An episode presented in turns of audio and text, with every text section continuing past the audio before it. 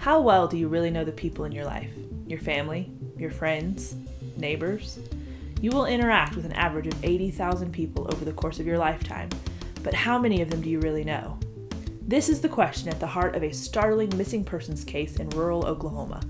In a new podcast from Looking for the Middle Media, we will be taking a closer look at what really happened to Heidi Pryor, a stunning college sophomore with her whole life ahead of her. Two weeks ago was just like any other Saturday morning in the quiet college town of Crimson Springs, Oklahoma.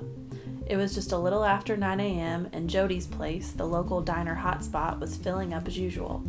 Everybody knows Jody serves the best breakfast in three counties. Across town, Leo Pryor was settling in for a relaxing day watching movies after a long work week. He tried to convince his daughter, 22 year old Heidi, that she should stay in and watch movies with him, but she was headed out for a day with friends, she told him as she was leaving. From the looks of it, she was headed to nearby Crimson Springs Lake. Casual clothes for a day in the sun, and her favorite beach tote bag with a bright anchor on it slung over her shoulder. Heidi said, See you later, Dad, and rushed out the door. It was just like any other day, except that Heidi never came home from her day on the lake.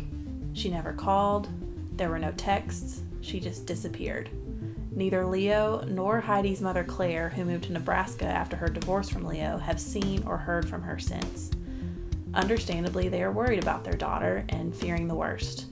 The Crimson Springs Police Department was initially helpful, and for the first week, the search for Heidi was far reaching. But after a minimal investigation, the detectives decided this was a case of a willing runaway and have stopped looking into the case any further. That is where we come in. We arrived in Crimson Springs at the request of Heidi's mother. She reached out to us and asked that we do some investigating to see if we can find something the police missed, or maybe something they just didn't even look for to begin with.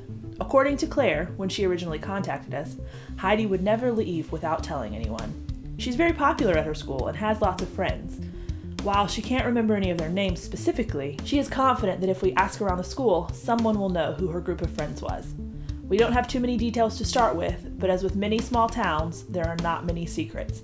Everyone knows more than they're willing to say, but they stick together and rally around their own, which makes it difficult for outsiders like us to get much information. We want justice for Heidi, and we will be using this podcast to hopefully get some answers and achieve the closure her family so desperately needs. I'm Kristen Camp, And I'm Bethany White. and join us as we search for Heidi. we only cracked once. oh my word, that's too funny. Okay, so I'm sure about 2.78 of you guys actually believed that that we were actually creating a new podcast. So for the rest of you who saw right through us, thank you for humoring us and going along. Um y'all know we love true crime podcasts. Love all of them. And we talk a big game, Oh, totally. but we're kind of chicken. Very chickens. so we have kind of had this running joke that we would be the worst true crime podcast hosts ever because we both freak out exorbitantly. I have to call people spiders. when I have to walk too far from my car to my apartment building. Yes. So we thought it would be funny to kind of do a spoof, shall we say? Yeah. True crime, kind of poking fun. And since Halloween was coming up, we would do it. And we just couldn't quite pull it together to do an entire episode. So we thought we'd do a trailer. Yes. But what, so what we did for real was we went online and went to. I forgot where we got this from. Bethany's looking through all the evidence. Yes. Oh, good grief. It's just called Oh. murder mystery box, isn't it? That's what's on the top of the box. Well, yeah, but that's so bland. and I'm the blonde Shut one. up, Kristen. I've had a long day. so, we went to murdermysterybox.com, went back in their archives, and ordered this mystery of Heidi Pryor's disappearance. All of it's fake. All of it is totally made up. None of this is a real case. So no one start googling Heidi Pryor's Yeah. disappearance. Because if you were anything like us, you totally would. Yes. So we ordered this from them, and we can't. That was part of why we kind of had to change our strategy from like a full episode of us solving it to just kind of a teaser, is because we opened the box and they were like, "Oh, no spoilers! Don't tell everyone," which totally makes sense. Yeah.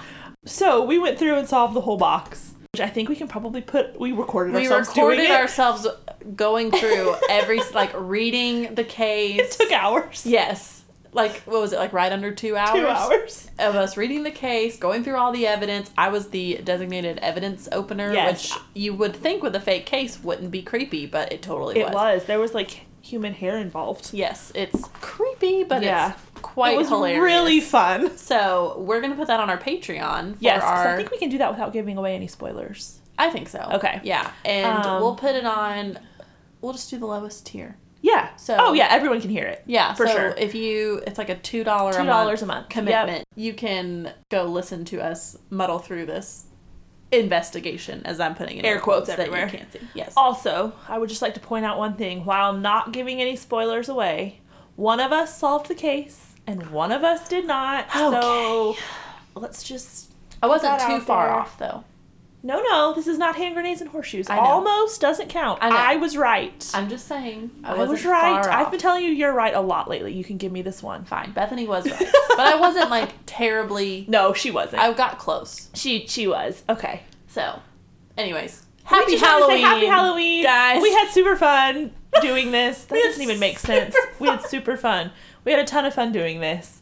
Um, and I would recommend if you like this sort of thing, go check out murdermysterybox.com. They're it was really fun and they Yeah. they do like current ones, but then you can go back in their archives and pull past boxes Mm-hmm. and just solve them in kind of a one-off fashion. So you don't have to subscribe. You can just go get a box, just go buy one, which most of these services don't let you do. So I really did like that. Yeah, it's Um, super fun. It's so yeah. great to do with friends. Go check them out and yeah.